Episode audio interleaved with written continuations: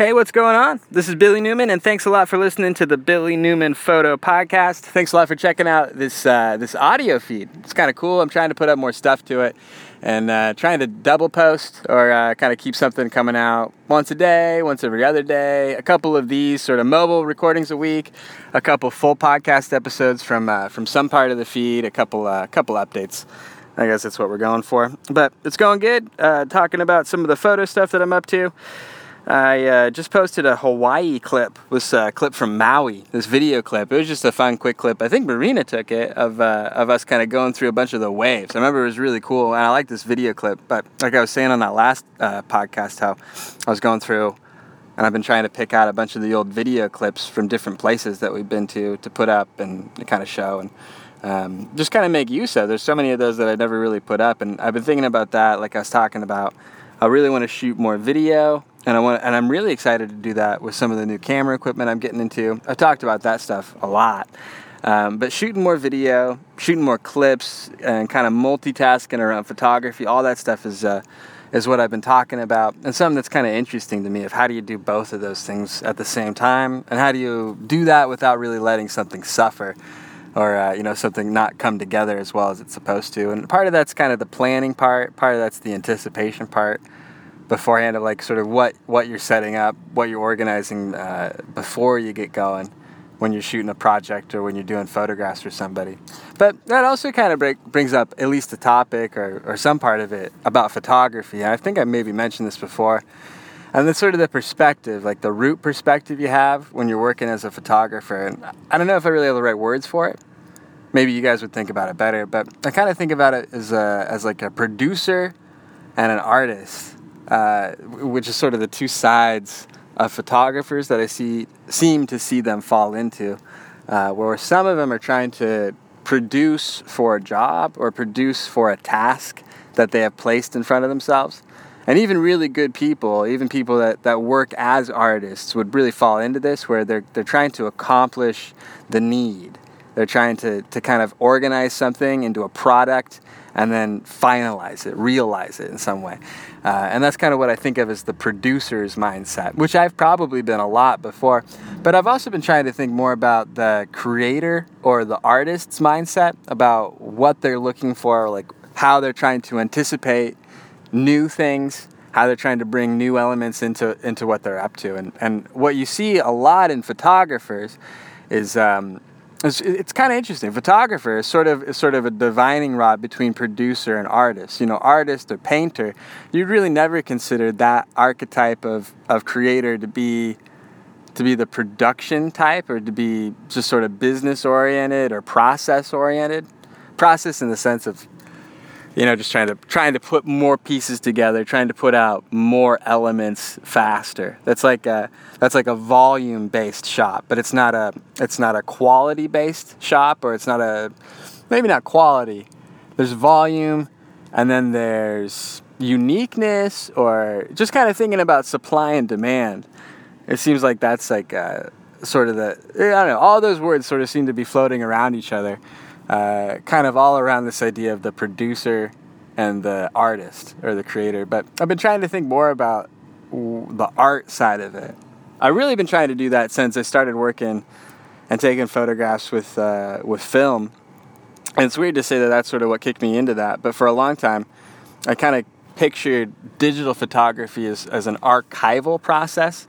That what you're supposed to do is sort of go around and since it's inexpensive or, or nearly infinitely cheap to, to take and then store the data of a photograph, then you're kind of supposed to just go around and as inexpensively as you can store it, you're just supposed to go around and kind of capture things and the status quo of what they are and then archive that so you can go back to it and see what it's like. But you're not really supposed to add a lot to it or put flavor into it, put art into it, or make it really beautiful. It's just sort of what we see a lot in photography over the last 15 years is just sort of this archival data collection thinking behind it or where you're producing. Like i work as a production photographer. It's like the production side of it. It's not artistically based or brand based or color based. There's not really an art director behind it putting together. It's just always the same thing. It's the same side shot of a product or corner angle shot of a product.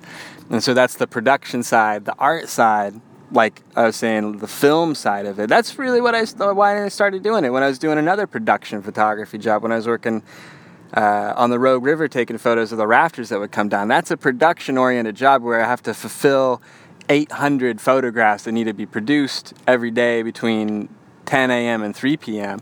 and then I build those and then sell those back and I hardly ever sell more than you know 10 of them back but I remember thinking at that time I was working so heavily in digital I was shooting so many photographs and I was completing a job I was kind of finishing the product that it needed to be um, but I didn't really feel like I was being patient enough or kind of taking in enough or anticipating enough being intuitive enough to put together stuff that I thought was art or stuff that was making me grow as a as a creative person or you know grow toward being better in photography.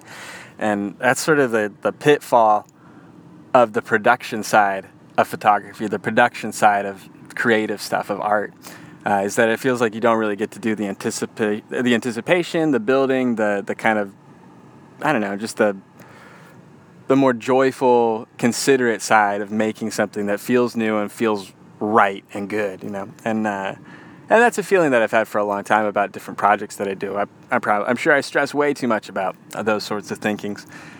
But um, but yeah, it's kind of talking about production, the creative side.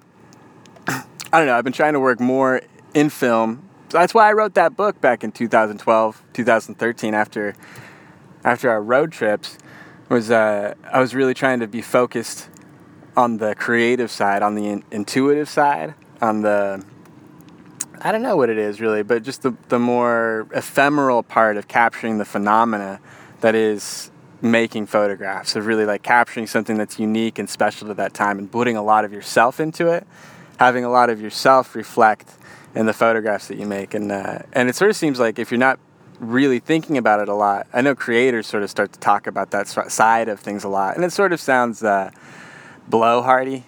So sorry about that. but it does kind of seem to get that way. Uh, where you're talking about your craft and how good you are at it. I don't really want to talk like that.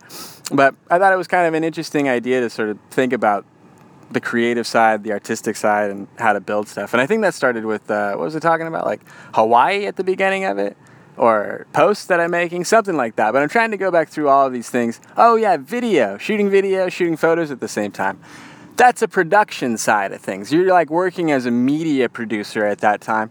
And maybe you're not so much, not to say always, but you're maybe not so much working as an artist, working as as that intuitive creator to make something that's real and new. And uh, and so I've been trying to think about that as at least a way of balancing the two. You know, I work in production photography a ton, even weddings or something. You know, it's still like it's a job, it's a task. It's like it's kind of on rails in a sense.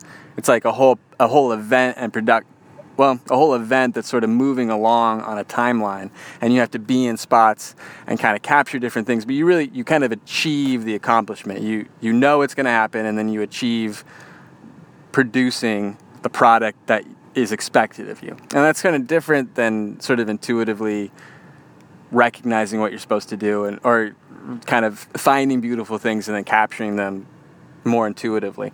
And that's the kind of photography I like a lot. But I know that in both cases, it's really just work and it's, it's kind of just what you end up expressing with it. I've seen both people kind of do both things. But as it goes for recording video and making photos at the same time, it seems like I'm trying to set up some way to do that passively so that the video is just sort of going all the time or, or that there's video that's being recorded. But I'm trying to get out of the position where I have to always keep setting it up to go. Or I have to keep uh, figuring out how I'm going to get. Um, to get like video clips of something. Maybe it'll be a lot easier now that uh, I'm gonna have a, an SLR, or, you know, like a, it's not even an SLR anymore. But that I'm gonna